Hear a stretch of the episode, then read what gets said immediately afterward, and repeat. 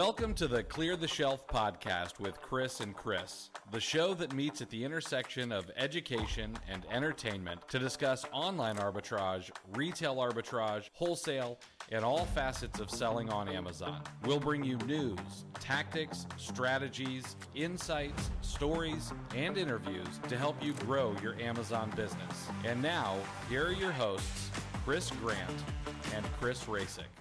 What's going on, everybody, and welcome back to this week's very special episode of the Clear the Shelf podcast. And uh, as always, my jocund co-host Chris Rasick is uh, is with us. Uh, yeah, I, I am always curious when I do these. I wonder how many people go out and actually look up uh, these these adjectives. Uh, I hope you guys are. It's a uh, uh a free expansion of your uh, your lexicon, also mine because I've got to go look all these up before the show. But uh, with that all said, it is the holiday season, and we really wanted to put together a special episode to to celebrate. But we know that the Amazon community is diverse, uh, and those of you out there listening, you may celebrate Christmas, Hanukkah, Kwanzaa, maybe Diwali. Uh, so we looked for a holiday that transcends all of the spiritual and cultural divides, uh, and I think Chris found it. It's Festivus. It's a holiday birth from the mind of Frank Costanza as he rained down blows upon another man that was also trying to buy the last doll in a uh, in a toy store during Christmas. It's a holiday in which we can shed the burden of commercialism. A holidays for those who find tinsel distracting. It's a festivus for the rest of us. And I know we're not going to be able to share a meatloaf on a bed of lettuce or participate really in feats of strength just due to our distance from each other. I'm so glad you brought that. Uh, however, we will be having an airing of grievances, which is arguably the, the hallmark of any Festivus celebration. Uh, but before we get to that, we do have to chat about the news of the week. So uh, we'll dig into that here in a minute. Chris, what's going on, man? Uh, how you doing this week? Uh, I'm doing really good. I've been looking forward to this episode. Get uh, get all these grievances off our chest. Uh, I think we're right. gonna feel better in the long run. I, I agree. I agree. We we do try to keep things on the positive side, but uh, this will be a should be a fun and hopefully funny uh, dive into the things that irritate us and other sellers on the platform. Uh, and speaking of irritation, let's go ahead and dive into the news. This was actually brought up by uh, one of the folks in our VIP group, which uh, and I had I didn't know about this. I don't think Amazon has really announced it, uh, like pushed it to the seller community. But starting on April the first, uh, which is April Fool's Day, so maybe this is some sort of cruel joke that someone placed in, uh, you know, in the term somewhere. But starting April 1st, 2023, Amazon's going to introduce something called a storage utilization surcharge, uh, in addition to monthly storage fees. This surcharge is going to be based on the storage utilization ratio, uh, which they do have a, uh, a mathematical formula for, and I forgot to write it down. Uh, but it's essentially uh, how much storage you take up plus how much you've shipped in. Uh, I think divided by I don't know six or seven weeks or something like that. Uh, but what they're going to do is the storage utilization ratio, which is the ratio of your average daily inventory volume stored in cubic feet. Oh, here it is. Divided by the average daily shipped volume in cubic feet over the trailing 13 weeks. They'll calculate that storage utilization ratio on the last day of a given month. That means for any inventory stored in April of 2023, they will calculate the storage utilization ratio on April the 30th, and they'll apply those surcharges in May 2023. Uh, so the surcharge will only apply to professional sellers, so those of us who uh, pay the $39.99 a month uh, will be able to also pay for the storage utilization uh, fee. Uh, and you will only be charged if your storage utilization ratio is above 26 weeks. Now, hopefully, those of you listening uh, are not, you know, keeping your inventory in place for what six months. Uh, so I'm hoping that this doesn't affect a ton of sellers, but I do know that anytime a new fee comes out, people are, you know, obviously uh, scared and wonder what this is going to do to their margins and things like that. So, uh, but that's about it. It is going to take if you actually uh, the current or the fees in 2023, the base base monthly storage fees are about 87 cents per cubic foot uh, for standard size. If you are above the 26 week storage utilization, whatever it is, that's going to add an additional 69 cents per cubic foot, making your total monthly storage fee a buck 56 per cubic foot. Um, and I think you'd also be kind of surprised at how little storage space you actually really take up. So that's something you should probably go and take a look at in your account as well. Uh, I don't know.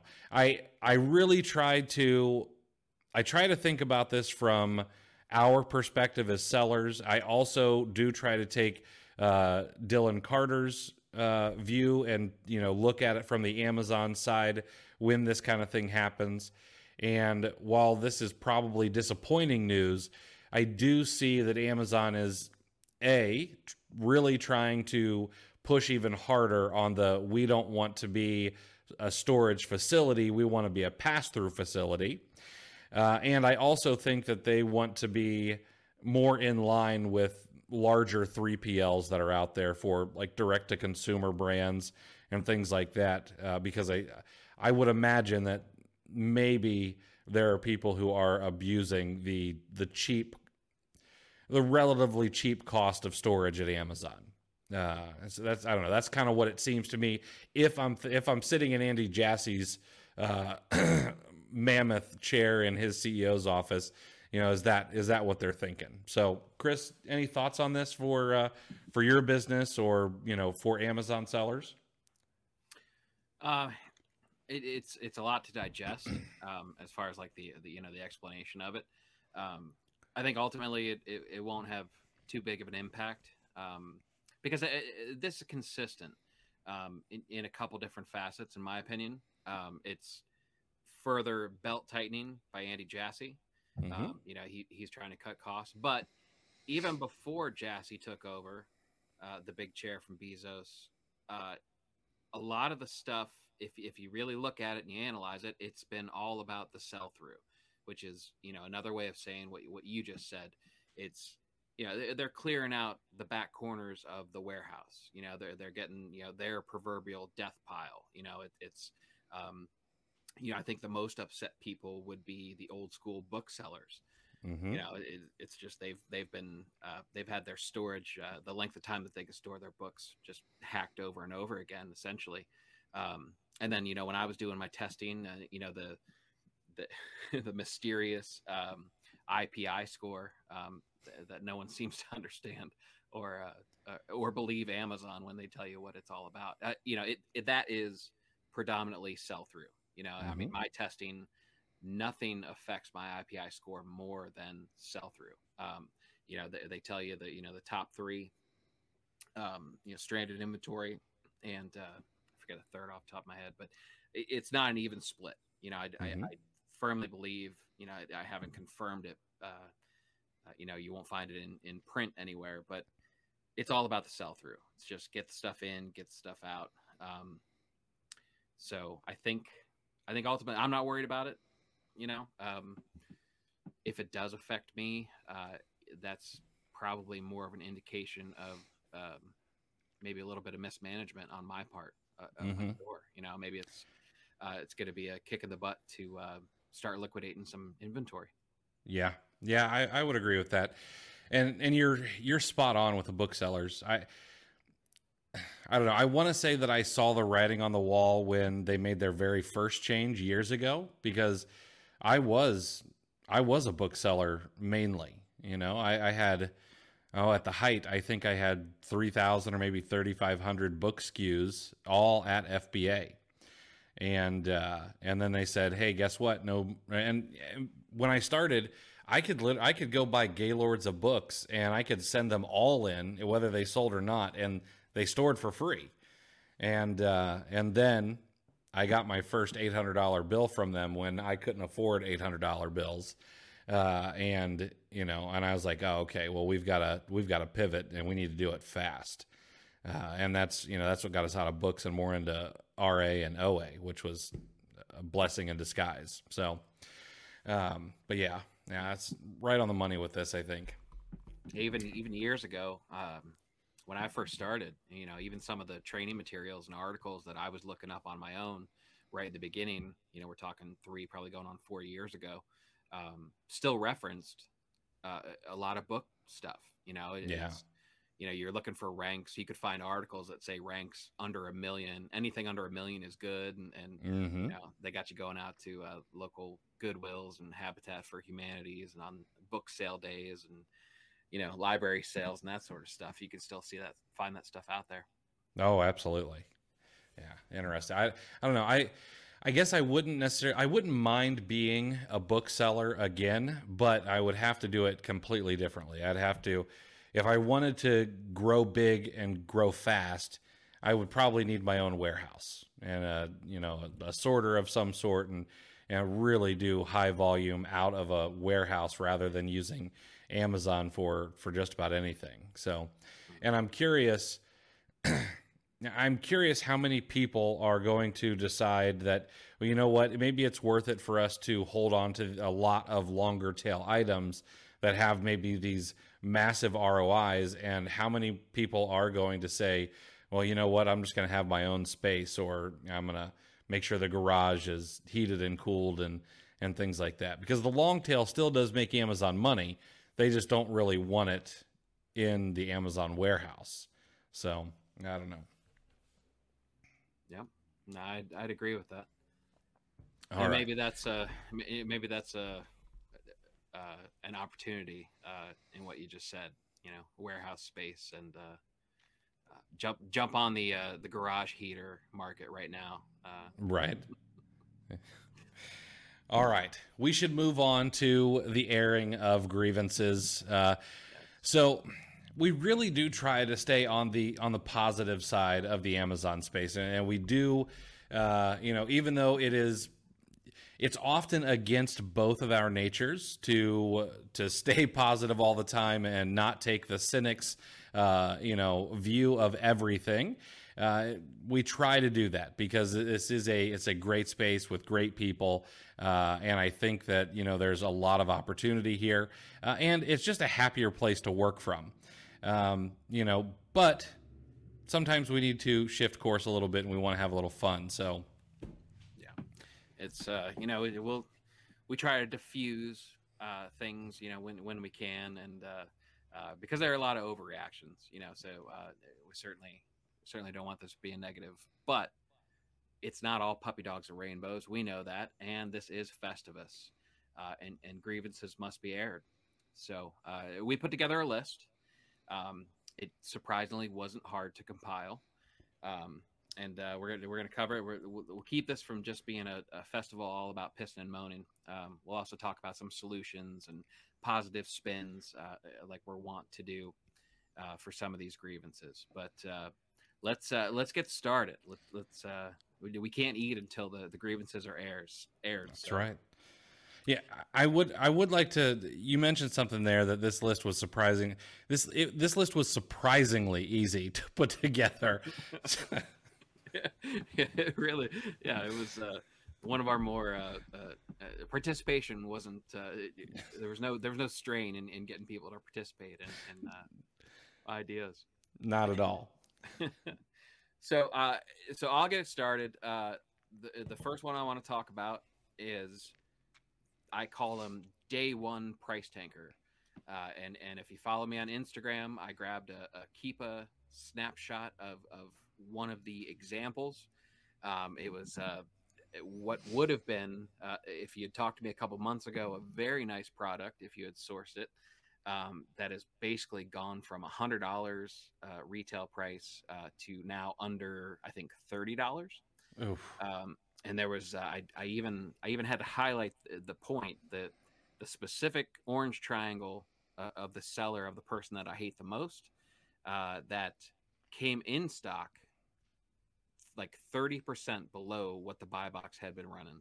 Um, and that's that's the day one price tanker. Um, you know, and I'm talking like you know, it's selling for for eighty dollars, has been consistently. Sellers aren't going crazy. It's not climbing too high, and for some reason, instead of eighty dollars, they come into stock at about 50 Mhm. Um, I don't get it. I don't understand it. Um, uh, it, it infuriates me. you know, it, it depending on on my stock levels or uh, you know if it if it's a lead that I'm I'm about to purchase. Um, you know, it it uh, accelerates the the the price tanking in general. Mhm. Um, and basically uh, kills all profitability. I uh, it drives me nuts, Chris. Yeah, I get, I, I totally get that. Know, and I'm so when I see that, I'm always curious. So my very first thought, my my cynical side comes out, and I'm like, hmm, I wonder if this is one of those, you know, across the country syndicates who steals from Walgreens and and resells on Amazon, which, you know, I and I know that that's probably not talked about a lot, you know, but it, it happens. It, it's a real thing. Okay. Uh, and then I'm also curious. Well, if it's not that, and it's a little less nefarious, are these people, you know, are they just big buyers of liquidation? Are they buying Amazon uh, semi truck fulls uh, full of uh, our lost inventory, and and is that why they can sell it so cheap, or uh, are they just morons? And I don't, you know, I don't know which one which one it is. Um, yeah, uh, I'm I'm hoping for their sake that you know it's that they just found a way to get inventory cheaper than any of us uh, schlubs. Uh, you know, but I sometimes you know I sometimes wonder. I'm not too bad at the Google, so you know it's it's not too hard to find the lowest prices of things, uh, and and I just wonder sometimes. I don't know what they're thinking. Yeah, Uh, I don't know. And and the question, regardless of, of what the reason is, the one question that that I can't find an answer to is is why. Uh, Mhm. Even if you got it at rock bottom prices, even if it, it, you know, a nationwide discount chain, you know, like an Ollie's or something, even if they got truckloads, dozens of truckloads of this stuff, and they're, they're selling it so cheap, that doesn't answer the question as to why you wouldn't put it at eighty dollars and just set your repricer aggressively if you want to, since you have so much room. Why wouldn't you make a couple sales at 80 and then the high 70s and then mid 70s and just on your way down? Why? yeah. Why not? Yeah, why why leave why leave money on the table? It's it's Right. Yeah, it's almost uh I don't know, that's business 101, you know. Make sure not to leave anything on the table. I, don't know. It's uh it is infuriating. I don't know if it will ever stop, uh but I don't know. Hopefully it does one of these days. Uh eventually, you know, if it's and my my other thought is, could it be someone who is they're like, okay, I'm willing to just break even. I'm going to make money on cash back, and I'm going to travel the world on my credit card points. Uh, you know, is it one of those folks, and you know they just don't care? And I don't know. Yeah.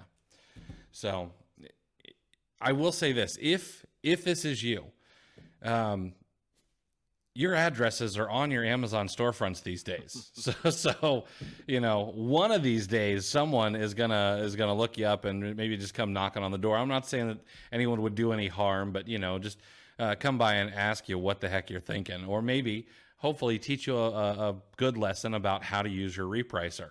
Uh, that would be, uh, I don't know, that would be something I think all of us would would thank that uh, that seller for.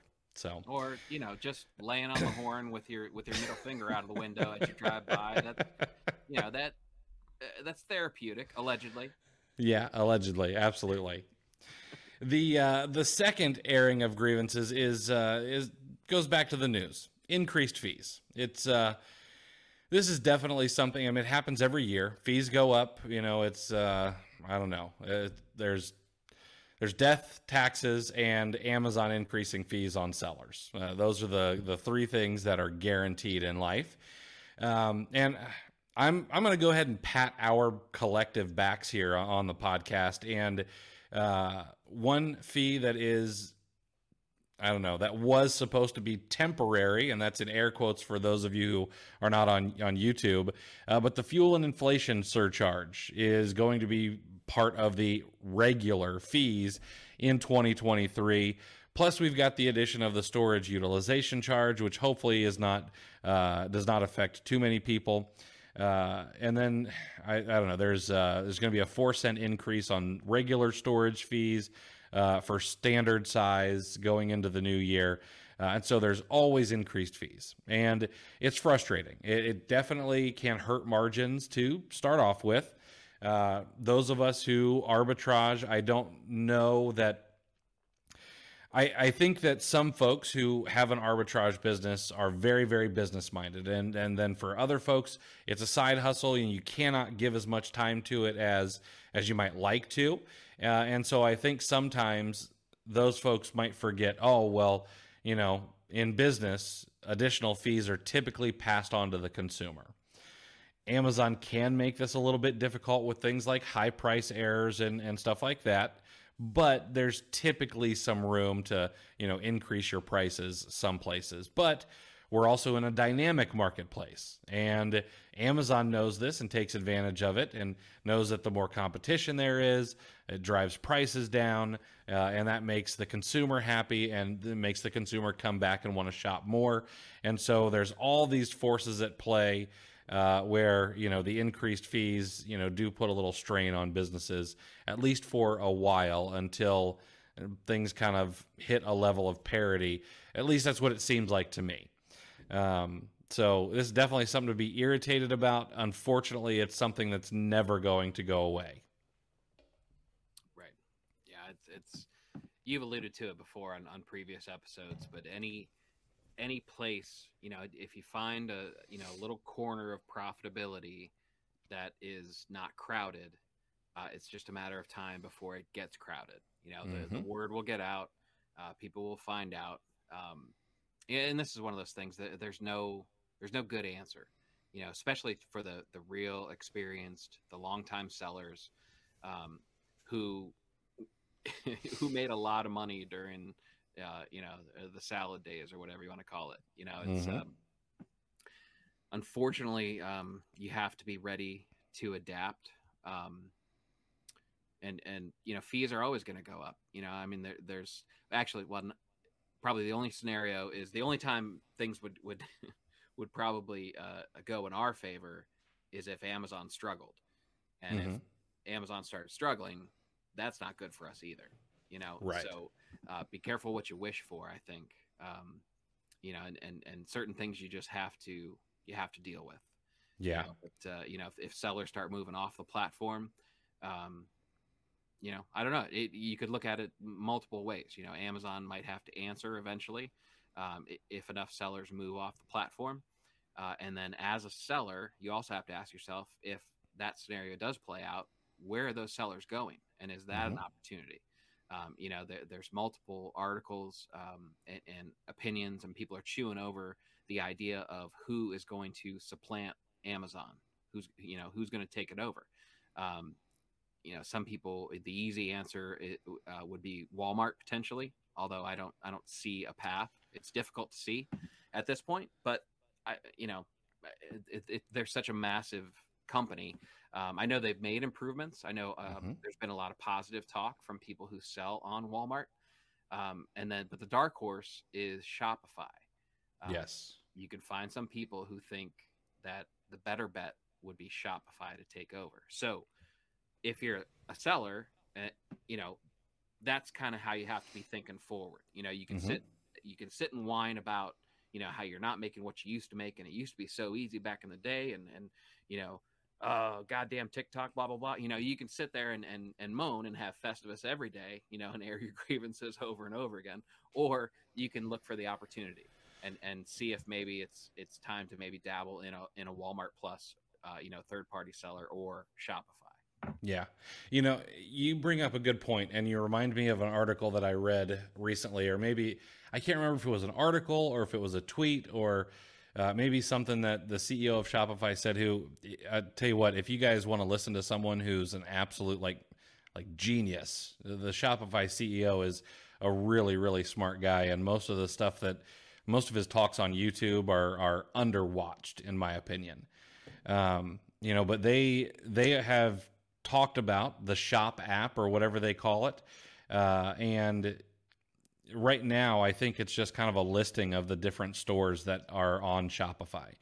You know, but if they turned that into an actual marketplace where you could search keywords and you then take all of your items from Amazon and cross list them over to a Shopify store where there's a, a, a central marketplace that buyers could go to and you know I don't know maybe they want speed stick deodorant and it takes you know and it shows you know here's here's 50 different listings of speed stick deodorant and when you click through it it takes you to a storefront. May not be your storefront maybe it's your you know another seller storefront but that could be that could be the thing that catches up to amazon. I just i i agree with you. I don't see walmart doing it uh, you know and it's it i don't know. In my opinion there's not really a shortage of marketplaces uh, there is Walmart. There's eBay, which honestly, it's a, I mean, that's a glorified garage sale if we're being honest about it.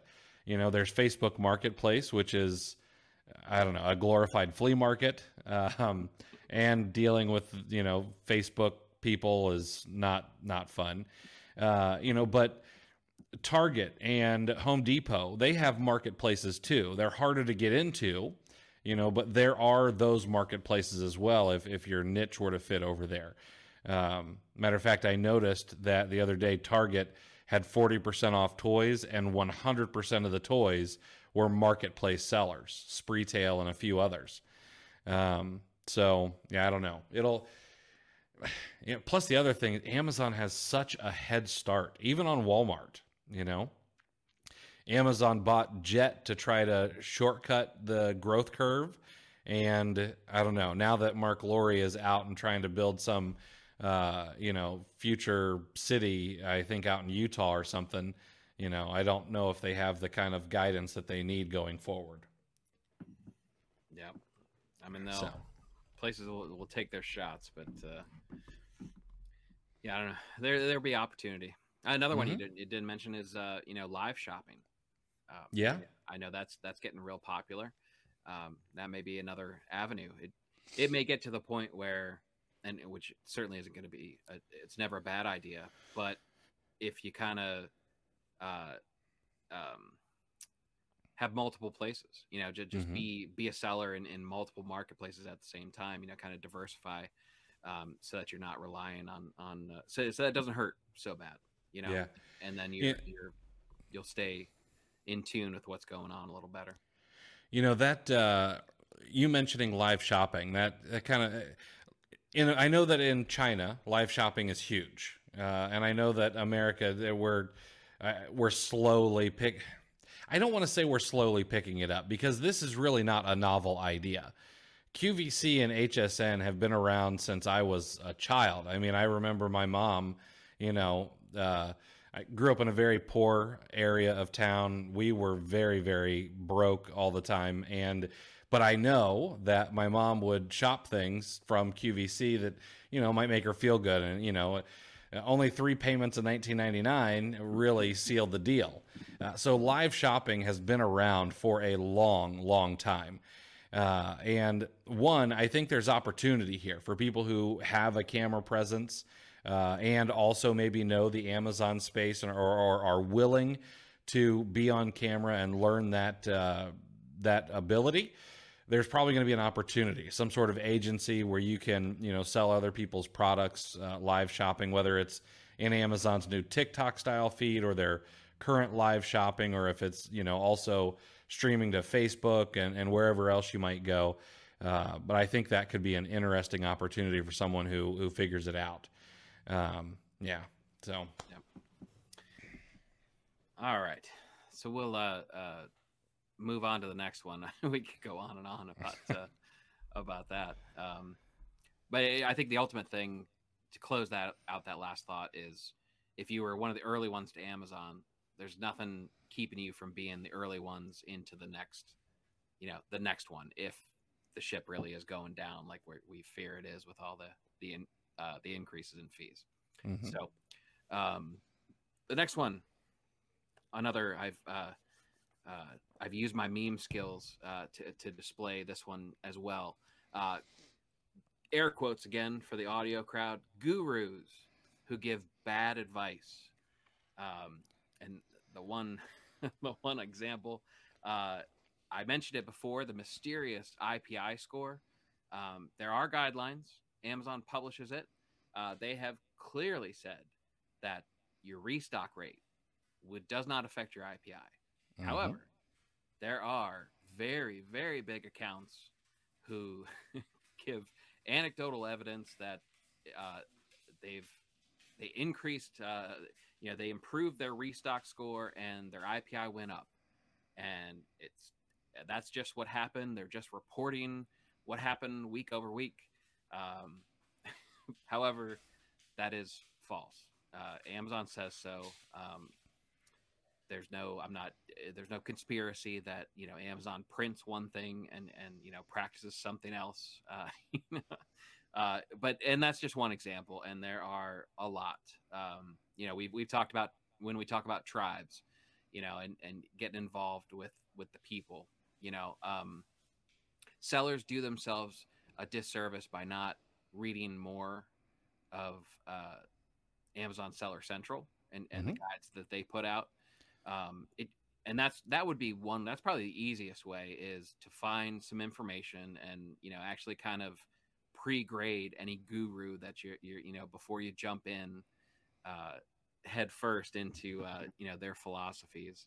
Um but uh, you know you, there needs to be some sort of uh, diligence done because there, there's a whole lot of bad advice out there chris you, I- you are excluded of course I- Well, I, I appreciate that. I I won't say that I never get anything wrong, uh, but I, I do try to admit it when uh, when I am wrong. Uh, and a lot of times, the only reason I, I might be right is because I do exactly what you said. You know, I will before I before I answered the question that came up about the increased fees. The very first thing I did was I went out and I found what Amazon has posted about it in Amazon Seller Central. Uh, and then I gave some thoughts and I linked directly to it so that you, you could see exactly what Amazon says about it. Because the original post about this storage utilization fee uh, came from my favorite place, the Amazon seller forums, uh, which we know is uh, I don't know. It's it's sort of like the uh, oh those uh, I can't remember the name of them, but those you know those rags, those gossip rags you see at the at the checkout, you know. Uh, so, The but yeah, I went. national enquirer Yes, thank you. Uh, but yeah, I went. I went straight to the source to to figure this stuff out and see whether or not it was going to be an actual big deal or not. Uh, and and then something that I think not only gurus but also just every Amazon seller needs to know is that uh, sometimes causation or correlation. Sorry, causation is not correlation or whatever that saying is. But uh, you know, just because just because B happens after you did A uh, does not necessarily mean that they're intertwined. You know, may make it may feel like it makes sense, but we always need to go and double check that and, and maybe uh, bounce that idea off somebody else before we throw it out there into the ether and uh, and give anybody bad advice. Yeah, and the Yeah. you know the and we're not even touching on the low hanging fruit of all of the the gurus out there that try to make this a, a get rich quick. You know the the ones with the you know the rented Lambos and and you know wearing the Rolex and and and whatnot. You know that, that's uh, we didn't even touch on those. Uh, those should be easy to spot. I hope so. Yeah, this episode is sponsored by the Watch Lending Club. By the way, uh, no, I, I kid, I kid. Please don't come after us, uh, you guys. Um, yeah, you know what's what's interesting about that is I I use the. It's no, I don't know. I haven't hidden it, but I have really gotten onto Twitter and really am trying to embrace that platform because uh, uh, I've got a face for Twitter. I don't have a face for Instagram and uh, and there's also a lot of smart people over there. Uh, so I will use some of the advanced search features, and I'll go and I'll look and see what other people are saying about Amazon. And the amount of times that I see Amazon FBA and passive income uh, in the same tweet sometimes makes me want to puke. Uh, and, and and that goes. It's that's everywhere. It's on every social media channel. It's on TikTok. It's on Instagram. It's on Facebook. It's you know, it's in YouTube ads uh, because passive income is a is a buzzword and uh, gets people to watch your your video or things like that. Um, I don't know. That's that's been a, a, point of pride for me. I think is to uh, to always try to be straight and say, you know what, this is this is hard work. You know, it, it compounds, uh, and and it can.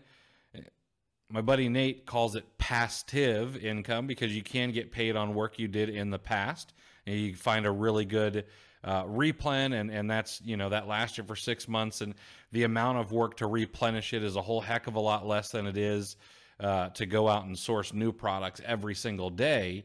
You know, but it it's not what I consider passive. It's not just uh, cashing uh, dividend checks from from whatever Fat Fire stock you bought. So, uh, oh, let's see. The next one is uh, the seller that returns bad or tanked buys or products used for ungating. Now, I wrote a little bit of a of a thread on this, and I shared it on uh, on every social media channel because uh, it's something that I saw more and more people talking about. Now, I do want to say that if you've done this or if you do this, I'm not judging you. I get it. Uh, I, I, have. I, yeah, I totally am. Jackass. That, that's all right. I I before I knew better, I have done it in the past. Okay, and this was before probably what you know. I think nowadays when you say oh, I'm a reseller, I think maybe 50% of the people in in the world probably are like, oh, okay, I know what that is, uh, and the other 50% are completely clueless. Uh, you know, but there was a time when only like you know 10% of the people in the world knew what you were doing and and you could get away with it and it wasn't really a big deal because you know there was only one person returning 10 units of, of an item. There wasn't you know 50 people doing it. So uh, it's a bad practice. You should not do it for a couple of reasons. Number one uh, if you make a bad buy and you then return it to the store it's really not fair to the store uh, you know, you bought it thinking you're going to make a profit on it. Uh, now that you don't need to make a profit on it, you return it to a store.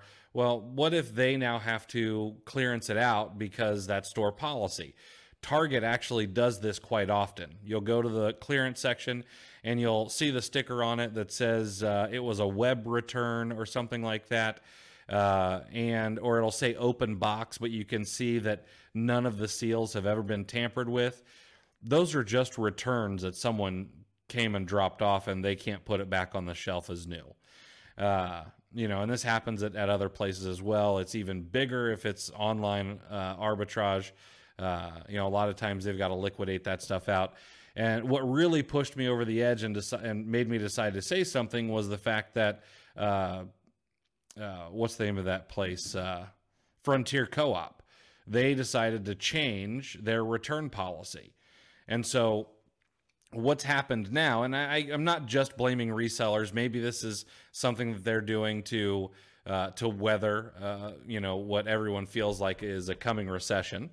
Uh, you know, but they've added a 20% restock fee to any of their products, and all of their products have to be brand new. You can't return anything used or or opened or anything like that. And so now what's happened is they have become less competitive to the big boys. They they are less competitive just because of this one rule change to Amazon, to Walmart, to Target, and while I would typically take the stance of, well, that's capitalism, they made a choice and everything like that, if this is a result of resellers or largely because of resellers, we have made them less competitive uh, and I don't want to see that for anybody. I don't want you to be less competitive than your competition. Uh, you know, I want everyone to be on equal footing, and this kind of gives them uh, kind of a one foot on a banana peel, unfortunately. So, sorry, I was really long winded, but I am. This kind of does irritate me maybe more than I, I try to let on. I don't. It was never an option, in my opinion. You know, it, it's you didn't even mention you know reputation you know uh, of uh, you know resellers or, or you know um, in general you know it, it's let's be honest the, the the list of stores that uh, are good to resellers and, and have no problem with us, it doesn't feel like it's growing. Mm-mm. You know, um, so you certainly uh, you know returning something to bail yourself out of a bad buy. I, you got to take that hit. I mean, Yeah. that, that's that's just the way it goes. You know, it, it's you know we've we've talked about you know price tanking. Everyone talks about price tanking and and and whatnot. You know, I mean, there there are going to be bad buys. uh, You know, just chalk it up to uh, you know Pareto's 80-20. You know, Mhm. uh, it's just you know it, that if it was a bad buy, that uh, you know that's not part of you know the 20% that that that's really keeping the engine running anyway you know just absorb it move on um, you know i have you know I, I just have five years worth of pink himalayan salt in the cupboard you know it's just it's just how it goes i could you know i sold a little bit of it took my loss but uh, it ungated grocery and i have profited thousands upon thousands uh, so I will uh, th- that that Himalayan salt will just collect dust, and, and I'm fine with it. Yeah, you make a you make a really good point about reseller reputation. Um, the adjectives used for us by you know the regular public is is not necessarily uh, not necessarily the most uplifting. You know, things like scalper, uh, price gauger, you know, those kind of things. Uh, and uh, yeah, I certainly don't want to see stores uh, kind of putting us, uh, you know, in that same box that uh, buyers put us in uh, at times. So, yeah, Yep. You'll have you'll have situations like Target, you know, where they where they they hate resellers. They uh, you know they resent buying lost leaders and uh, just to flip it. And but then at the same time, they're also opening up their website uh, to third party sellers. I've seen that uh, more and more uh, recently as I look at Target stuff. So I don't know how both those exist, but that's where we're at. Hey guys, wanted to take a quick second and thank you for listening to the Clear the Shelf podcast. My magnanimous co host Chris Rasick has put together a gift for you for being a listener. It's called the Monthly Goal Tracking Spreadsheet, and it's free. The spreadsheet will help you break down and track how much you've purchased, which should be a leading indicator of how much you will sell, and then you'll be able to track how much you've sold as well as your estimated monthly profit on a daily basis. This will all feed into the daily averages so you can ensure that you're on track to meet your goals each and every month. Grab it for free today over at cleartheshelf.com forward slash goal dash tracking. Thanks again for being a listener. Now back to the show. All right. Um, speaking of uh, uh, my own personal cupboard, uh, the next grievance that we need to air is the household family member, which is just a nice way of me saying my wife, uh, that helps themselves to your inventory, thinking that they receive some sort of five finger discount on anything that catches their fancy. Get your get your grubby mitts off of my inventory. I I, w- I agree with you one one hundred percent. You know, I it's uh it's no secret that I like the beauty category, uh, and my dear wife, who I love more than anything, uh, she is a she is a fan of most things beauty related. Uh, you know, there's a ton of makeup, tons of brushes, tons of uh, you know smelly things. I, I don't I don't know. I sell the stuff. I don't know anything about the stuff.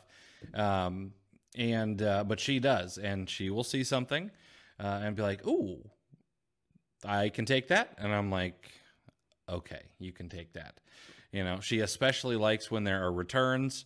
I told her about Lancome uh, being gated, and I'm like, I'm gonna sell through all of my inventory before I have I, I can't sell it anymore. I said, but if I happen to get any back, you can have it. I won't, you know, try to resell it. Uh, but yeah, that that happens a lot. And I don't know. I I don't really sell toys anymore, but there was a time when I did sell a fair amount of toys, and I know that several SKUs made it to my son's bedroom before they got uh, on a truck. So Oh, yeah. Look, I my two youngest children are both girls, and Mhm. I I won't kid anyone. They have pretty much full control over me, right? I'm I'm just, I'm a goner, right? I- And I'm not even gonna pretend like I'm not. So the the little one, for some for some reason it felt like Toy Story 4 when that came out. It felt like the toys went on clearance pretty quick. Mm-hmm. So I, I for for some reason I guess maybe the merchandise, maybe it was pandemic times or whatever. But I ended up finding a ton of Toy Story toys in especially Walmart's clearance aisle, and the the little just this this beautiful little girl with her two year old puppy dog eyeballs would just wander into my room and see a see a Bo Peep or something like that and just look and daddy can i it's like god damn it. Like, fine. Just i mean i wouldn't yell at her but uh, i i was powerless uh, yeah and it's uh yeah the toy boxes have so much of, of my inventory in them it, it's ridiculous I I'll tell you what. I don't know what twist of fate or or uh, good tidings or whatever whatever it is, but uh, I am really lucky to not be a girl dad. Uh, I am I am a pushover uh, when it comes to any kids. Okay, uh, and you know my kid is no different. Today, today we're out uh, doing a little bit of uh, of Christmas shoplifting, uh, and you know he's having a he's having a rough day spending dad's money on Christmas presents for for other people, uh, and so we walk by the the little uh, uh, the little you know chair massage place that's at the mall, and he's like he's like Dad maybe maybe maybe we should have a, a ten minute massage, and I'm like. Yeah, okay. You know, you're you're out here not spending your own money. Let's let's treat ourselves. Uh, you know, also not on on your dime. Uh, and with a girl, I don't know what I would do. I would be bankrupt and, uh, you know, just a just a shell of a man. Yeah, it's uh, yeah, it, it, you're just powerless. I, it's it's such a helpless feeling, uh, but it's uh, if they if they could be wonderful at the same time. You know, Yeah. my wife actually, my wife has actually started during the sourcing part of it. She wanders in here and just kind of looks over my shoulder and and goes, "Ooh, why don't you get an extra one of those?" That's always fun. That's uh, oh, that's great. that's gonna make me install a door in in in this room and uh, with a deadbolt. That is, yeah, that's a good idea. Uh, the next one, regating or closing of brands by Amazon. We just just talked about Lancome. Uh, we know that my wife loves Lancome and and and some other uh, brands that uh, we sell. Uh, but this this is happening. It happens regularly. This is something that's been around forever. It's always irritating. Uh, the biggest example most recently is, is Lancome, probably, which is a little bit of a higher end brand, not like a four hundred dollar a bottle a jar brand, but you know, it, I've sold a few things for maybe 150, 175 bucks from the brand. Uh, so it's you know it's irritating, uh, and they always have really great sales. I believe Crayola just got gated as well, uh, or you know closed down. Uh, that's a massive brand that I know a lot of sellers have sold in the past. Um, I actually I remember the last Crayola item I sold. Uh, it was height of the pandemic. I was selling so much sidewalk chalk, and that was the last Crayola item I, I ever sold. Um, not because I don't want to or anything like that. Just have I just don't sell a lot of, of that s- type of stuff. Uh, you know, but this is it's always frustrating. Um, Lancome they did give us until like the end of January of 2023. So as of right now, that's about a month and a half, month and three quarters. But Crayola was less than 24 hour warning. Uh, and that's the part that's really irritating is when they give you such a short time to either clear out your inventory or sell through it. Uh, you know, and then who's to say that you know it becomes restricted and you wake up, you know, and then Amazon's like, "Oh, hey, here's some violations for having restricted inventory." You know, that's not not unheard of. Uh, you know, so that's that's awful frustrating. Yeah, you know, you you think it's pretty obvious that that these brands have no idea. You know, you, you wish they were a little bit better. Um, you know, how many? You know, I mean, just think of all the brands that that hire brand protection agencies. You know, Mhm. like you you just lighten these dollars on fire. You know, it, it's. Um, you know, it's it's fun. It's funny as you can watch these some of these companies. You know, you, you'll have whether they go brand protection or sometimes they they jump on a listing for a real short period of time and then you'll see it you know you'll see it at msrp but they only have just you know less than 100 in stock or something like that and then they just go away and, and never come back. Yeah i almost i picture some department you know in, at you know corporate headquarters just going oh we, we got to do something you know and just throwing darts at the wall and, and trying to figure it out.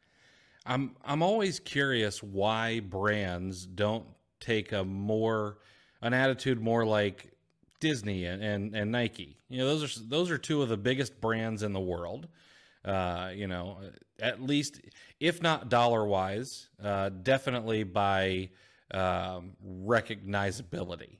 Okay, uh, and Nike's like, yeah, we don't we don't care. Resell all you want. Uh, we are going to come after uh, counterfeiters. You know, on occasion. Fine, that's great. Disney, Disney's the same way. They're like, okay, we're going to hop on and off the listing. Uh, we obviously don't know how to uh, handle all of our inventory properly. Uh, so we're going to hop on and off the listing. But you know what? It, when we're not on the listing, or even when we are on the listing, we don't care. Anybody can sell the the Disney products as long as you're ungated. Uh, and I know that both of those brands require ungating typically, uh, you know, but I, I, don't know why everyone's not just like, okay, are we really being harmed by uh, these two, you know, guys reselling our brand? No, we're not. Uh, nobody knows that it's not coming directly from the brand. Uh, you know, I get that some people are actually worried that gray market goods or or counterfeit goods are going to get out there, but there's different ways to attack that, and I don't know. I don't know. Maybe this is an opportunity to for somebody to educate brands, but there needs to be a payoff for that, and I'm not sure brands are going to go, hey, can we pay you money to let us know why we should let third party sellers sell our products? So I guess that wouldn't work as a viable business. Yep. And the, the law firms that, that do play both sides uh, don't seem to be giving the brands uh, that, that kind of advice. Yeah. All right. So uh, the next one that, that I want to talk about is the the the runaround reconciliation process of a lost FBA box. Uh, boy, this is this is so frustrating uh, because because you hear the the, the cycle, uh, you know, the carousel that you go through, where Amazon tells you you need to contact UPS, and then you contact UPS, and UPS tells you that well, technically Amazon is the shipper, so we mm-hmm. would need to we would need to discuss it with them, and you just continue in this loop until the end of time and you've pulled all your hair out and you're banging your head against the wall. Yeah. I other than and I don't know if there's a great um if there's a great solution to this other than paying someone else to bang their head against the wall instead of you. Uh, I, I, think that's really the the only option at this point. Um, and I'm also I'm curious. I'm I just wonder who is who is training the people that tell you to contact UPS, uh, because I mean it. That's obviously incorrect information. We know that Amazon is the shipper of record. Uh, you know, we're we're shipping inside of like everyone knows that, uh, and so the employees have to know. And I I just sometimes I'm curious: is there some rogue manager? who's like, you know what? We could really increase Amazon's profitability or, or hit these certain KPIs in our department if we just tell these sellers that, you know, you need to contact UPS. And so, like, we're going to try this for a while and just see if these uh, these sellers just go away because they're so frustrated with us, and then maybe we make a bonus because our profitability is up this quarter or whatever it is.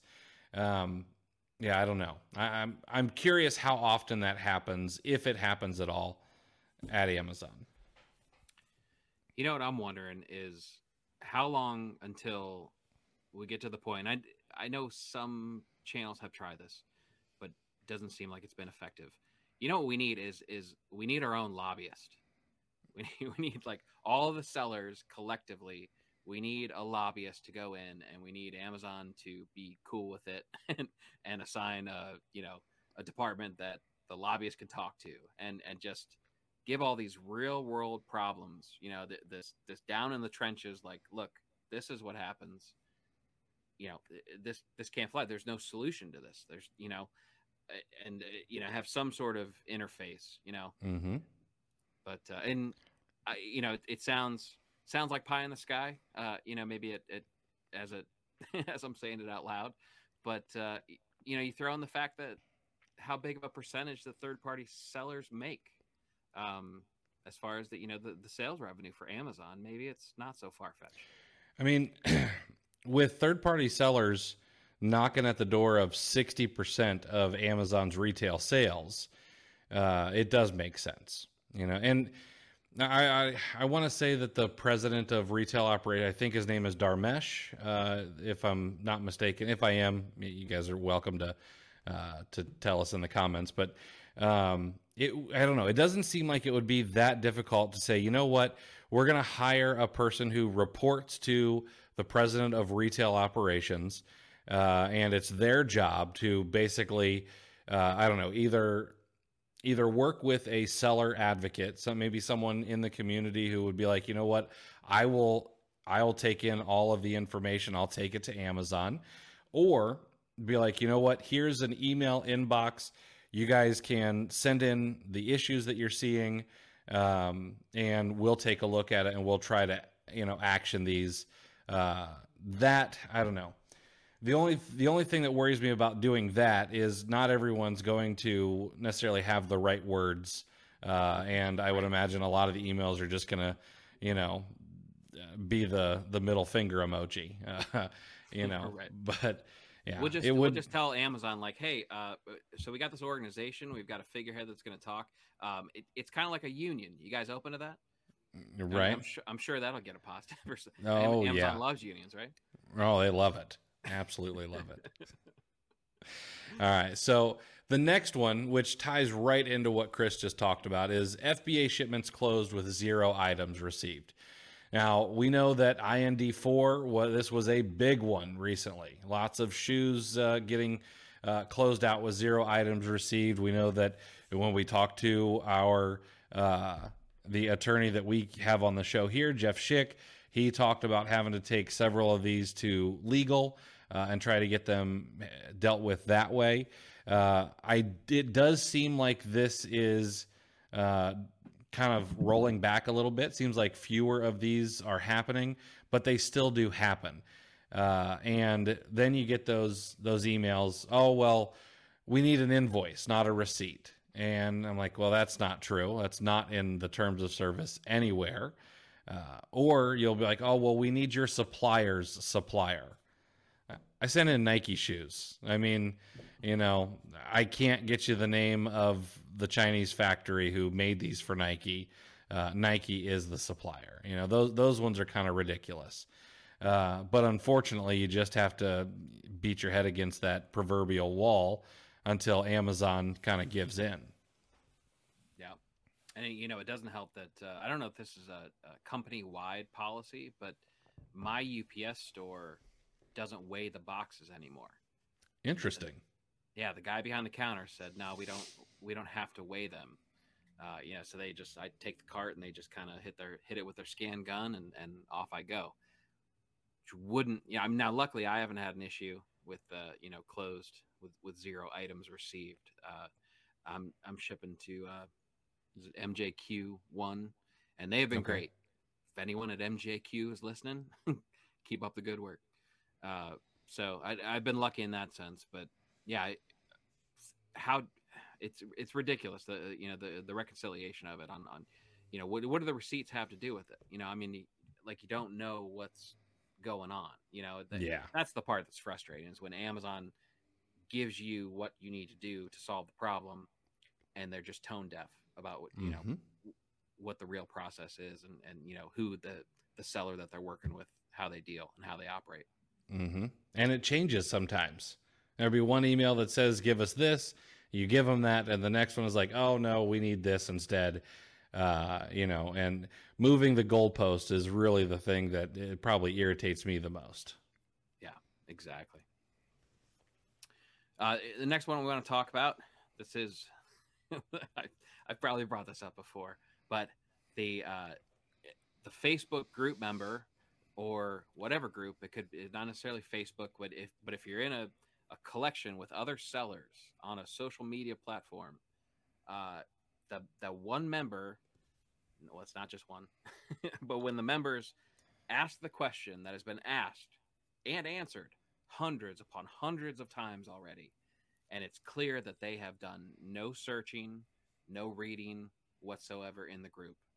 People, please, please, just that little magnifying glass, just give it a shot. Put in, you know, just type in what you what you're about to ask, just like you would in the comment section before you post it.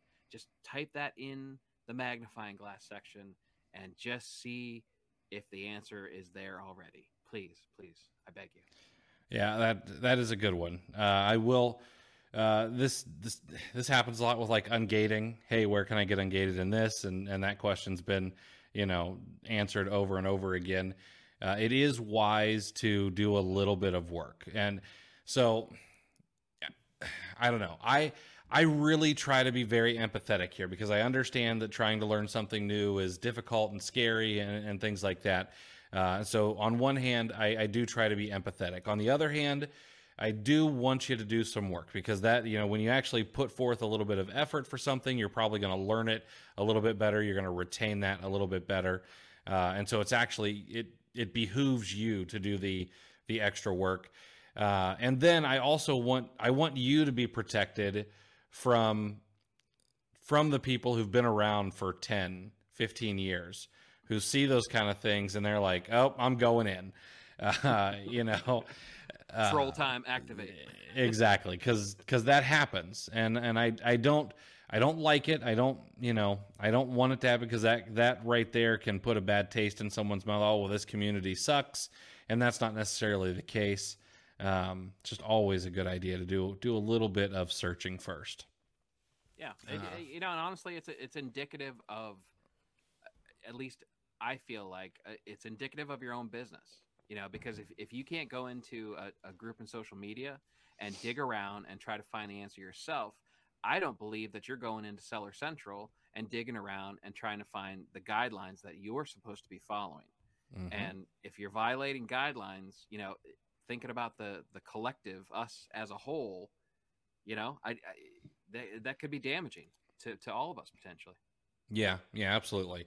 I uh, something I always try to remember is I don't know, being an entrepreneur, being a reseller. I, I, I, yeah, resellers and entrepreneurs are kind of the same thing. We're we're you know we're business focused, and business is really just us solving a series of problems. I that's why that's why entrepreneurship and business ownership. That's why there is no ceiling on the amount of income that you earn because if you solve unlimited problems, you make unlimited money.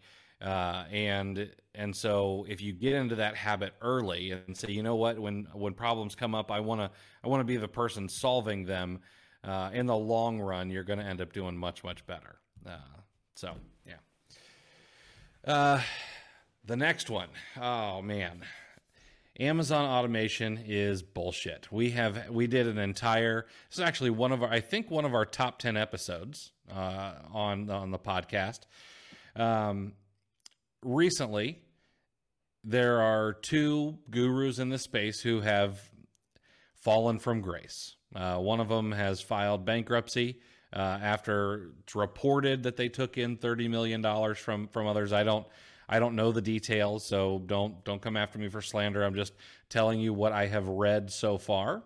Uh, and I do know that they've gone into bankruptcy. That uh, someone took over their Instagram account for them, uh, where you can go and fill out, you know, paperwork as a uh, as a debtor or a debtee. I always forget which one is which. But uh, and then another one is I think being taken to the woodshed by the FTC.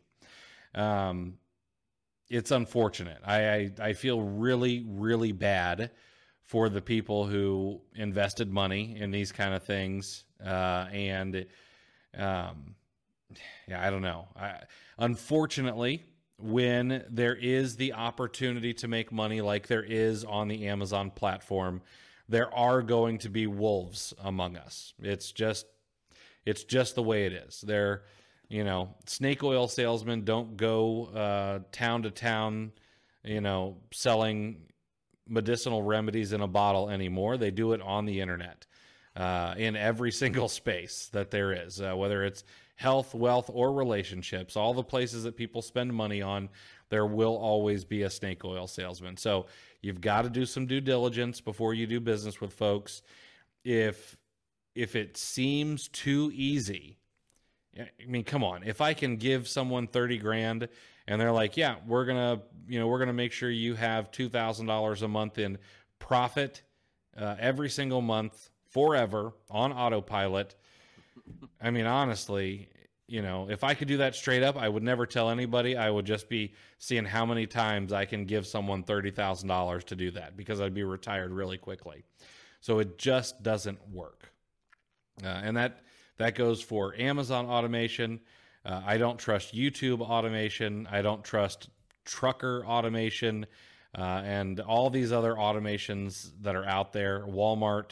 Um, I just be really, really careful.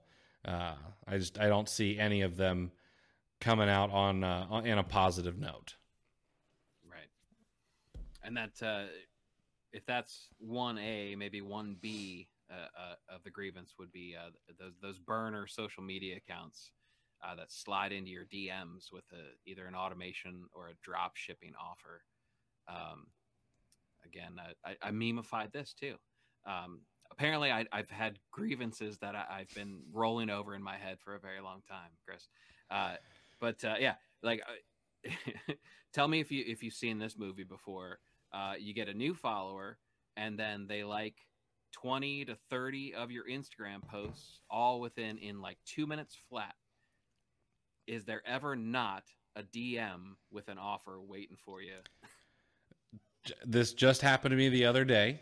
Someone someone you know liked you know the last 10 or 15 posts on Instagram and then the DM comes in, "Hey, have you ever heard about selling on Amazon?" I'm like, "Seriously?" like that's that's that's my entire Instagram feed is just Amazon related stuff and I think maybe one picture of my family. Uh, so so you obviously didn't look before you liked. And what a what a miserable job. Like there's got to be a better job than that. Come on. I mean, just just the abuse that you must take from people who do take the time to reply back to you. Uh, so I get I get these spam text messages on occasion, uh, and it'll just be a hello, well, as soon as that happens, I always I do reply back to those because it's always like eleven o'clock at night or, or, you know maybe one o'clock in the morning. I'm in bed. I'm maybe watching a little bit of TV before I go to bed, and I get a I get a text hello, and I know what's coming after that, and so I just I I start writing back like hey, thanks for subscribing to Cat Facts. You'll be charged three ninety nine for every text message, and then I start sending them cat facts that I copy and paste off Google. Uh, yeah, so I wish I had time to do that as a full time job because it is kind of fun. It is fun. It is fun. I usually just text back f off. Uh, you just get right to the point. I do. I mean, yeah. it depends on the mood. I sometimes, you know, I, I'm not always creative you know. So. uh, the next one, uh, the next grievance is uh, razor thin margins. Uh, sellers don't always understand their numbers, and this is this is not. Uh, not necessarily calling any one particular person out. Uh, it's actually something that took me a long time. I'm not a I'm not a math guy. This is why we don't do public math here or anywhere else that I I do stuff. But uh, it can be difficult to understand your numbers. This can then lead to price tanking because maybe you think your margins are X when they're actually Y, uh, and now you've set up your repricer wrong. Uh, give you a false belief that you're profitable. Yeah, credit cards paid off every month. You know, you've got food in the refrigerator. Uh, you know, but are you actually profitable? This is something that's really, really important to know, not only for yourself and, and to help you make wise business decisions going forward. But uh, the IRS really wants you to to have your numbers right. It, they're kind of a stickler about that. Uh, but what happens is if you don't get a hold of your numbers, one day you're going to find out that you're going to turn into the next Pharmapacks and it may not be you know it may not be a hundred million dollar mistake uh, like Pharmapacks made it might just be it might just be a thousand dollar or a hundred thousand dollar mistake but it's still one of those things that will end up catching catching up to you uh, it'll make it more difficult to go out and get funding if you want to grow your business uh, it'll make it you know make it also just make you feel bad, you know, when you're finally like, oh, I actually didn't make any money and I worked my tail off. Um, and I know, I think one of the biggest reasons to know your numbers is to be able to, in a year or two years or how, however long it is, to be able to say, okay, is is it time to pivot or am I on the right track here and I really just need to double down? Uh, because, I mean, if we're honest, sometimes quitting is the right decision. It's okay to to fold up and and go do something else. Uh, but if your numbers are, you know, if you don't know your numbers, you cannot make that decision from an informed place. Uh, so yeah, really, really important to know your numbers, whether you're doing the numbers yourself or you have a bookkeeper or a CPA or whatever it is. Just make sure you've got some sort of P&L, uh, you know, every month or, or once a quarter so you know what's going on in your business. Yeah. And just, you have to take the time to do that boring stuff. You know, it, it's just, there's, um, you know, and to your point, you know, like entrepreneurs, the, the key entrepreneurs have lots of businesses that fail, you know, and then mm-hmm. they don't find that discouraging. Um, you know, it's, it's just, it's okay. It's time to move on, and and it, that means the next one has a better chance of being the home run. You know, they they, they don't get discouraged by it. But the key uh, to to a failing business is knowing it, or getting out as soon as you can. Mm-hmm. You know that that's the art of, of being you know an entrepreneur, a serial entrepreneur. You know, it's, yeah. It's knowing knowing when it's time to bail. Uh, that yeah. can be worth huge amounts of money. Um, mm-hmm. Um, and uh, you know if if any or if anything you know stop you from from making mistakes that that will affect you for a very very long time yeah um, but yeah you know knowing your numbers you, you just have to you, have to be okay with the boring stuff um, you know and knowing your numbers and and just taking some sort of stock on, on a regular basis uh, because there's there's a lot of very aggressive um, philosophies out there being taught. Um, I see a lot of people, um, and I, am certainly, you know, if you're successful, like I love it. You know, I, I, I love seeing these posts. I love seeing some of those numbers. It was inspiring to me when when I wasn't even close to where I wanted to be in this business, but I was still, you know, excited, enthusiastic about it. That inspired me to keep going, and it let me know that it was possible. Um, but honestly, if I'm being honest, there there are a lot of people who show or say um, some of these numbers of the amount of inventory that they're buying, coupled with the amount of time that they've been selling, which is usually a shorter period of time. You know, it, there, there are people buying a whole bunch of stuff, and, and I fear that they're just kind of following a recipe given to them, mm-hmm. uh, which is dangerous. You know, we, we've talked about it multiple different parts of this business is, you know, know your numbers, um, you know, manage your debt correctly you know know what you can know how much of a debt load you can carry. And and i just i i worry about some of these people that i see on on social media. Um you know they're enthusiastic right now and they're buying a whole bunch of stuff. And and these numbers are astronomical. Um you know and sure a lot of them have you know ups pickup porch pictures that, that are very impressive. Um but i i worry you know if yeah. if you don't if you don't know what margin is or you know you can't you can't explain it uh, uh you know cohesively. I, you know it, and we've talked about the same thing with the you know, just new sellers and uh, you know like the list of tools you know that's that's the same concept. Or people who go okay um, i'm going to start selling on amazon.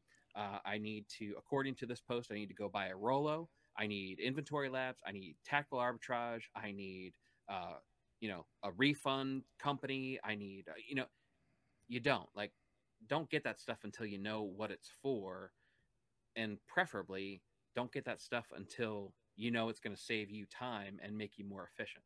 Yes. Yeah. 100%. Yeah, it, I really do agree with you. I I do worry about, you know, some of the folks with Capital One cards and and American Express cards like if anything happens, if you know, if you can't uh, deal with uh, an economic downturn, which we still don't know. Like, is it going to happen? Is it not going to happen? You know, uh, but if it does happen, and you know, are you going to be able to weather that storm? Um, yeah, I've I've built up cash reserves because I was, you know, I was in business during the 2008 recession, so I knew, okay, well, if we've got another one coming down the pipe, which historically is about right, you know, about about the right number of years to have a little little economic enema. It's good to have cash saved up.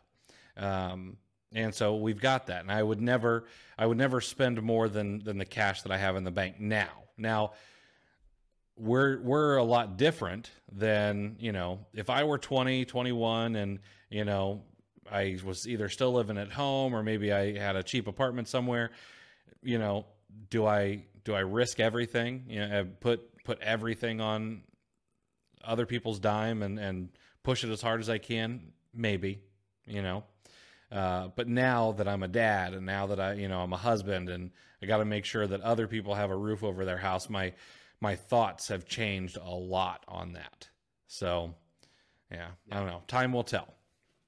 Yeah, yeah. You know the the guru that I want to follow doesn't, uh, you know, isn't standing next to a Lamborghini. Uh, you know, they're standing next to their uh, their clock with no alarm set and uh, a bunch of groceries.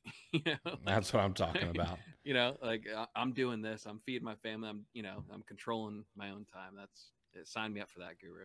Right. So, all right, so uh, you know, this this uh, next grievance kind of um, rolls into what we were just talking about too. Uh, this one comes from Twitter. Uh, thank you to everyone um, that responded. Um, but people incorrectly using repricers. Um, this is uh, this could go a bunch of different ways because it you know if you're doing it incorrectly, you could be causing chaos in in a couple of different directions. But mm-hmm. um, you know it, it echoes what we just talked about. Knowing your numbers, know your tools too, please you know like know what they're doing um how many i don't know how many people that that you see on social media or um somewhere else you know that just telling like my repricer is selling stuff below my minimum i yeah i don't i don't believe that most of the time like my knee my knee jerk reaction to that statement is uh, user error, you know, like like or the the ID10T error if, if you're familiar with. I'm familiar with know? that. I do it all the time. right. Like I, I just I don't believe you. You know, like like it, you have to prove that that you've actually read uh, you know the guides and and you you've actually studied the tool before I believe that a repricer is actually uh, pricing below the min. And that's just one example, but you know you you see people who don't understand the the philosophy or the you know the algorithm that they've chosen as their default, uh, and they're not understanding why, or or they're or how about this one not using, uh, once every twenty four hours reprice up to my max. You know, like that's everyone should be using that. Um, if, if you don't know what I'm talking about, please read up on it. Mm-hmm. What, yeah, what do you think, Chris? I, I agree. Number one, I don't know of any repricer that doesn't have something like that built in. You know, repricing to your max. Um, I know that I reprice to my max for several hours overnight. Uh, you know, just in case other people don't uh, don't do that, they can stay low, they can sell through uh, while my my price is is maxed out. Um, but yeah, learning learning how to use your tools is absolutely key. Uh, this is, I don't know, there. I could probably do a lot better course wise if I were to come out with something that just was all encompassing. You know, eh, here's your, you know, here's your FBA roadmap I could build. Uh, and if that's someone's course name, I, am not like dogging you or anything like that. Uh, it just came to mind. But uh, I could probably sell a ton of that kind of thing. However, I've always typically broken things up. We've got Keepa Academy just about Keepa because that's how important it is. Uh, we've got the repricer challenge, which is all about one particular repricer mostly, but the front end of it is kind of about the mechanics of how repricers work because it's important to know those things. Um, no, and then you know the OA challenge is all about sourcing and stuff like that, but uh, you know I've always broken them up separately because I think they're so important to learn separately uh, and to make sure that you can have it when you're ready for that particular tool. But repricers, especially. So, one, uh, make sure you're getting a quality one. I know that there's one or two out there who, you know, people. Uh, are that are very popular with people, uh, which I don't personally think are, are that great. Um, you know, but spend spend money on a repricer and then learn how to use it properly.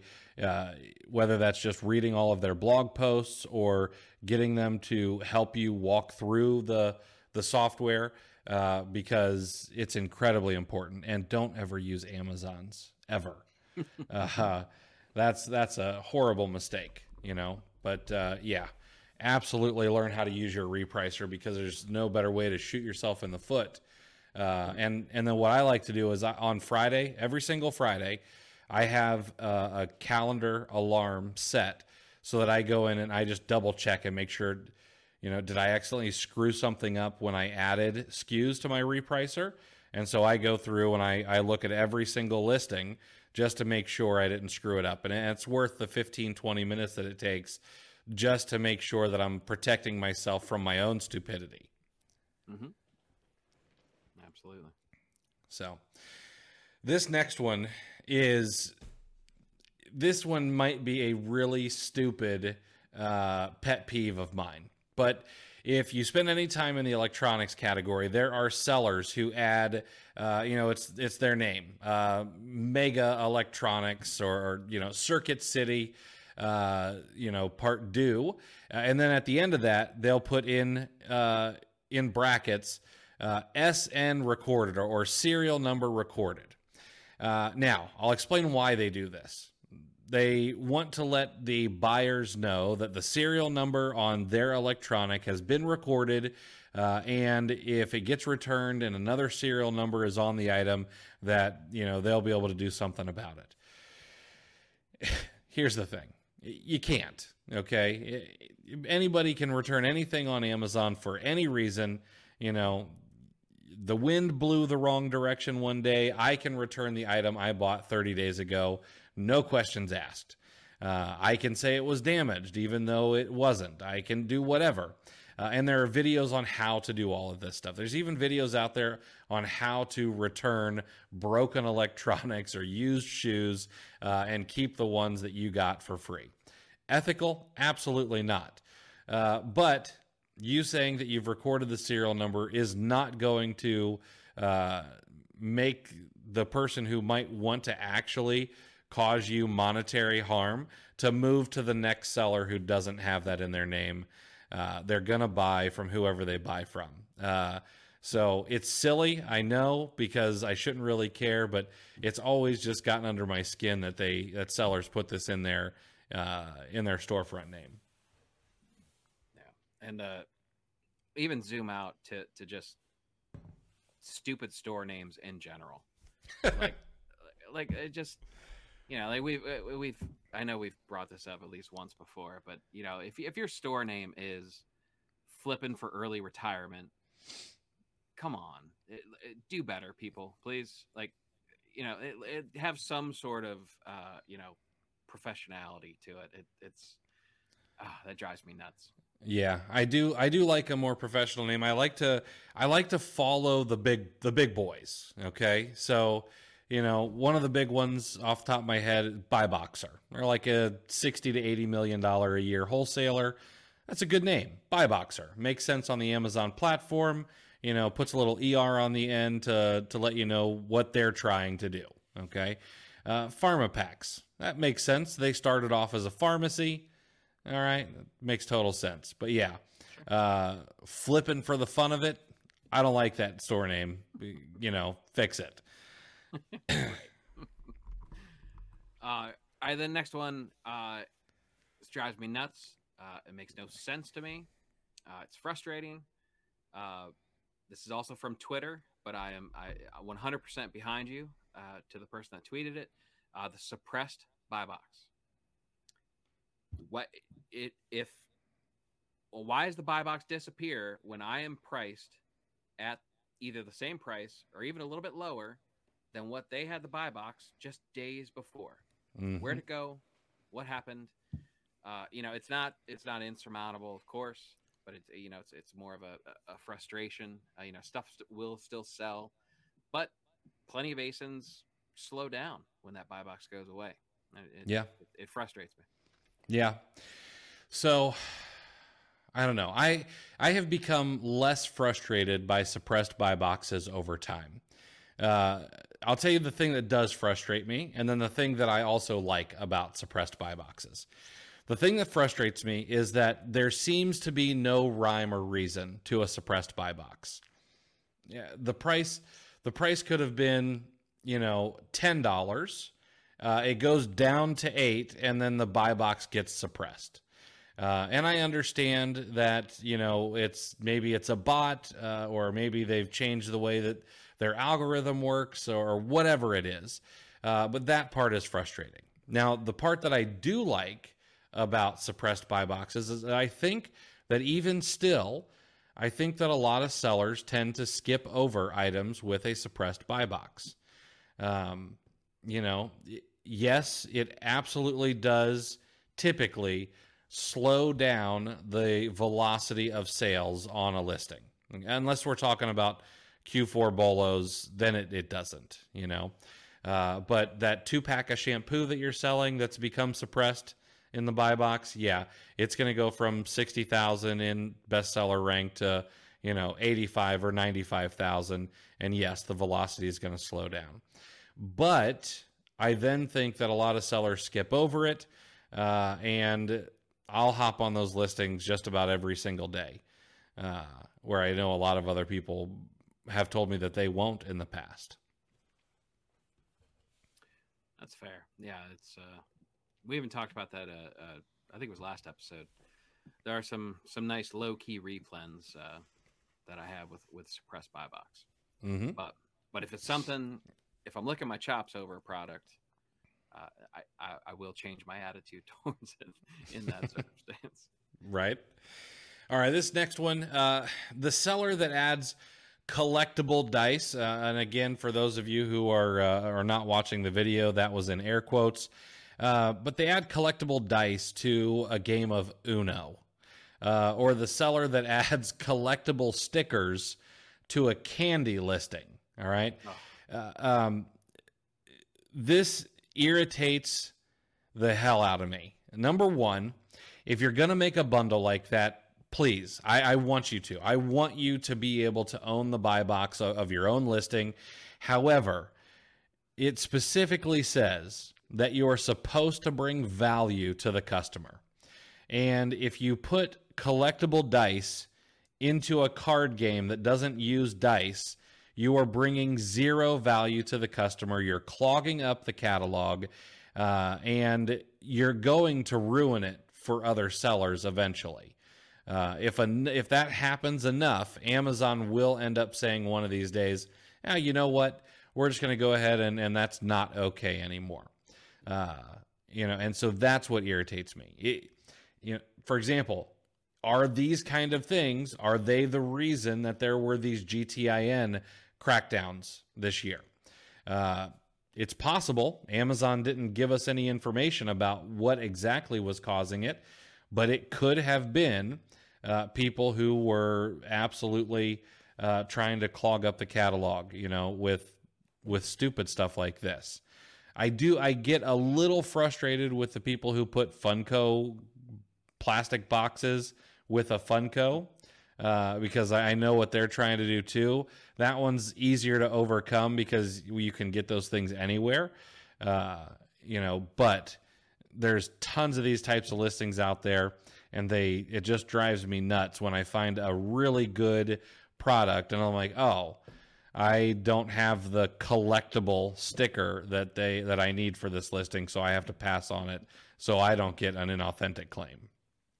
Yes, and, and the the shampoo and conditioner bundle that comes in the branded poly bag, like, like all right, yeah, you know, all right, like get out of here with that. And another reason to stop doing it is because my VAs can't tell the difference. For some reason, they cannot see that little sticker. I can't. I can't tell you how many uh, uh, listings on on the spreadsheet they'll send me. It's like, hey, this is a good one. Like, oh yeah. No, no, stop. All right.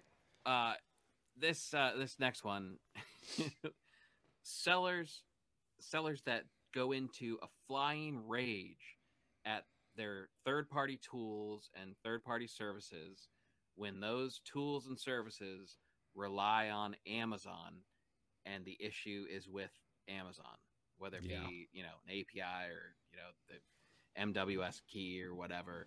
You know, when it's when the problem originates in Amazon, so many of these these services, these third party companies they, they, they take so much abuse when there's really nothing they can do. They, they you know, they're, they're triaging it as fast as possible.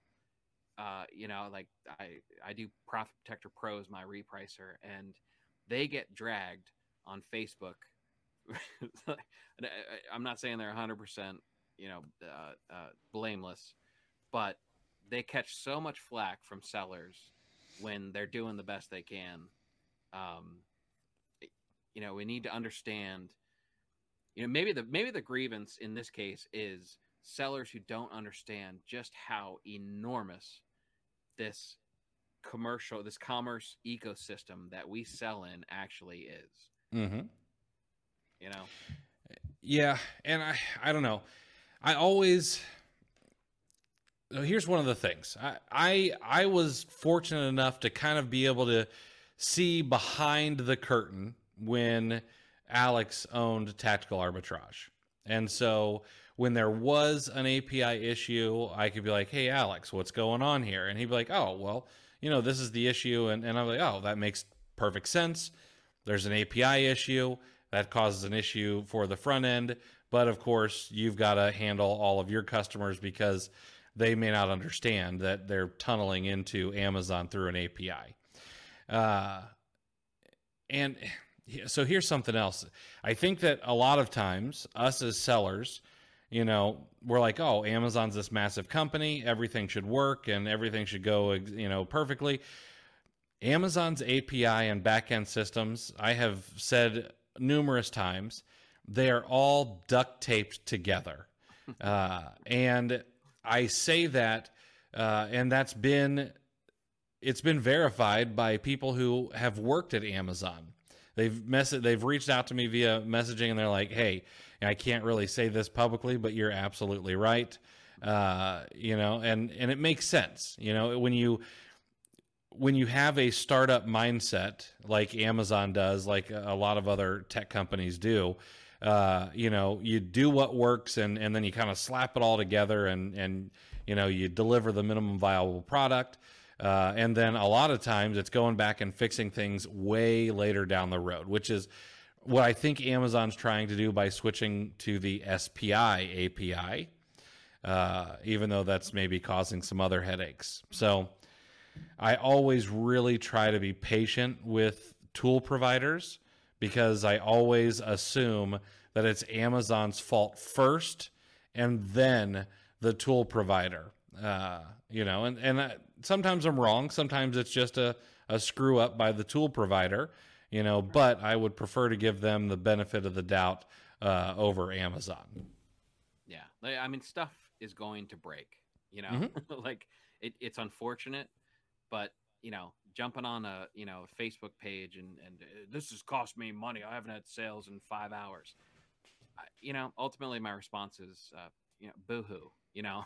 Like it, unfortunately it's gonna look i i managed a department w- when i had my day job and there were 15 people in there and three of them were customer service phone reps right? I couldn't even get three people to organize their lunch and smoke breaks so that one of them was available for phone calls at all times. So take that and then multiply it by the, the trillions of dollars that Amazon is worth. You know, like some people just lack perspective on on this stuff. Yeah, absolutely. All right, this next one is also from Twitter. Uh, automated support messages, and this one, this one kind of, it didn't cross my mind as we were coming up with uh, with these lists of grievances, but this one kind of hit close to home. Uh, you know, we know that a lot of times you're getting copy and paste messages from seller support, from account health, from whoever you're dealing with at Amazon. Uh, and one of the reasons we know this is every now and again you'll get a reply or a message back from them, and they'll forget to, uh, you know, take out the words in the brackets. You know, uh, it'll be like, uh, uh, you know, hey, uh, placeholder text. we really appreciate you reaching out, and and that's frustrating in and of itself. But when like I was suspended in 2021 right? Yeah, 2021. I was suspended for I don't know a couple of weeks, uh, and the amount of just boilerplate automated messages that I got back within a minute or three minutes, knowing that nobody could have read my POA that quickly. Not not my four page POA with attached affidavits could have been read that fast and replied to. Uh, it gets very very frustrating, very disheartening uh, when you're trying to fix something that you know affects your livelihood. Uh, so yeah, that one is super super frustrating. Uh, yes, and I don't know if there's a fix for it. No, that that's I, I don't think so in my opinion. Yeah, that that's yeah that that's just corporate. Feels like it's corporate culture, like having response times and you know being graded on you know metrics that are based on efficiency that, that you know don't really correlate to customer service you know? Yeah. And it's yeah. uh you know the frustration is is probably equal to you know how pressing the matter is you know? So yeah that, that one's definitely definitely worthy of the frustration. Um, another frustration uh, is amazon forcing the, the new workflow uh, when when the old system was fine um, this is also from Twitter. Um, you know, a bunch of places uh, uh, don't feel like they're ready for it. Um, Inventory Labs, unfortunately, uh, uh is one of those. Um, what now? I I'm sure there's a bigger picture, and and you know, the idea of it is is sound. I'm sure, uh, but this is frustrating. Like my my you know my prep center doesn't know what to do and they've had some stuff and and they're like hey you know test this and then and then it goes away and the, i have no idea what's going on i don't like it um and it feels like it's going to get worse before it gets any better yeah yeah amazon needs to work on on communication if yeah, I've got an idea as to why they're probably doing this or what my thought is. My thought process is this new system is probably going to create more distributed shipments to make sure that inventory gets to places where Amazon thinks it will do best and and you know ship to the customer the fastest and the cheapest and things like that. That as soon as they said we're changing the shipping, that was my very first thought. I understand that. That makes sense from Amazon's side. It makes sense from a customer standpoint. Uh, but for the Amazon seller, some communication would be nice, uh, and and maybe not bringing in an entirely new system. Uh, I think that's the biggest thing. You know, why is this happening? Uh, how is it going to be good for us or not good for us, or how do we need to pivot? And if Amazon would just communicate that better uh, that would be great. And and I don't know. I, I don't get to deal with the SP-API team, uh, you know, personally. I know that, you know, like I said, being able to see behind the scenes of some other software, it seems like they try to talk with developers, but I don't know how much of this information is getting out, which means they can't communicate it to their customers. And, you know, it goes back to that issue of, you know, raging at third party tools. You know, who are we going to get mad at about? The, are we going to get mad about Inventory Lab not having this, or is that really Amazon's fault for not allowing it to be rolled out to Inventory Lab yet? You know, I, I don't know. Uh, but yeah, it, this would resolve itself with some better communication, and we just don't have that in place from Amazon yet. So, this last one short term thinking over sustainability. This was also from Twitter. This happens to come from what I believe is a fairly large seller. Uh, and I actually I see I see this kind of theme from them quite often, and I really appreciate it from them. Uh, you know this this ties right back into the uh, you know the Lambos and Rolexes, ties back into the, everyone pushing passive income. Uh, here's the thing: it doesn't matter whether it's Amazon or another business or, or whatever it is. Uh, you've got to be able to think about the long term. You know, the, you're not going to get rich quick on you know much of anything. Uh, you know, everything that you could get really, really rich, really, really fast is you know it's either a Ponzi scheme uh, or it's such a blue ocean that you may just not be able to to dive into it quite yet. Uh, you know, but every business, if you if you think in like five year blocks instead of five month blocks, you're going to be way ahead of everyone else. Uh, and I don't know, that's something that I was very fortunate about. Um, you know, when I turned 18, I thought I knew what I wanted to do for the rest of my life. Uh, turned out it wasn't quite right, but I did it for 12 years anyway, just to make sure. Uh, you know, and uh, so if you can, if you can say, you know what, can I see myself doing this for the next three, five, ten years, uh, and you work from from that viewpoint rather than hey, can I make enough money to, I don't know, buy a house in the next six months?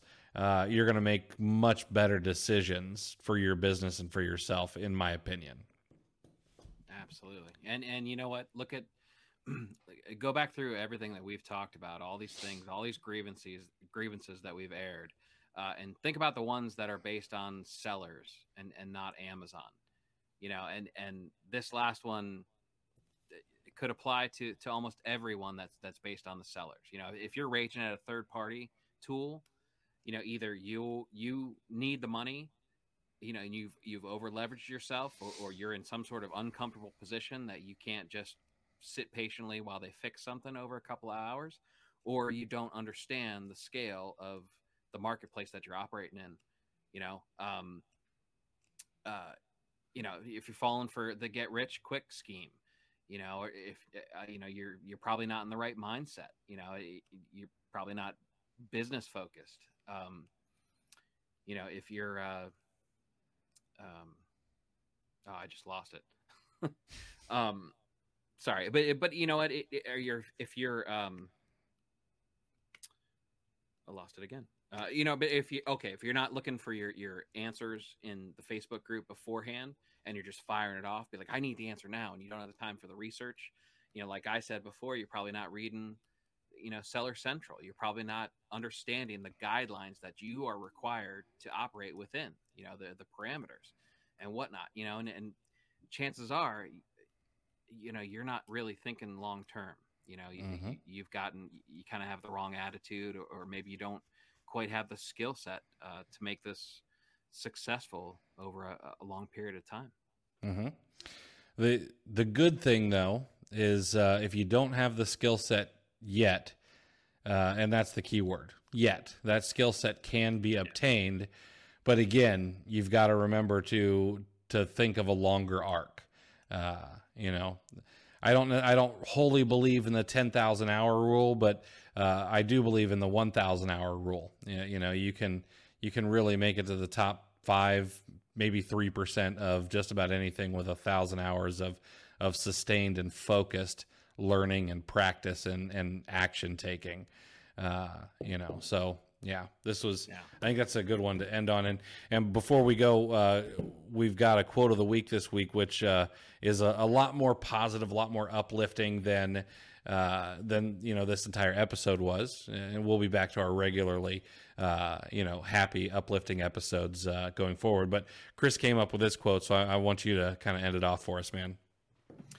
Yeah, it's uh, we are in the holiday season, um, and and we we were we were griping pretty good there for a while. So uh, I, I thought this was fitting. Um, you know, it's Q4, and I know a lot of people are, are really, really hustling. Um, and I hope everybody has time to uh, take some time for gratitude and, and some time with their family, with their loved ones, um, and and really enjoy the season and and overall enjoy the opportunity that we have in this business. Um, that's kind of like why I found this. And and the actual quote is, if you have resources, if you have the freedom to choose, if you have the ability to not just spend money but spend time and create things that touch other people, you are rich.